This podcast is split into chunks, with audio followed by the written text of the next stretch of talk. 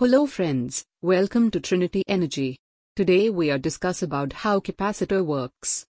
First, we can note that a metal typically has an equal amount of positively and negatively charged particles, which means it's electrically neutral.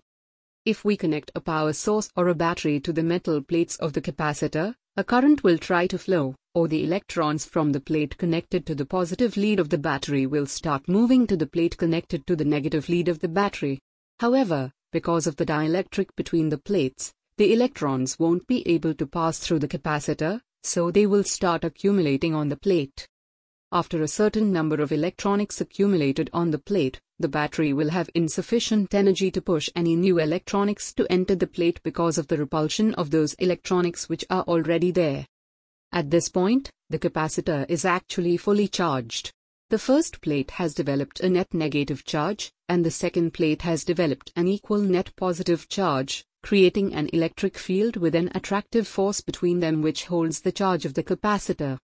For more information, please visit our website www.trinityenergy.co.in.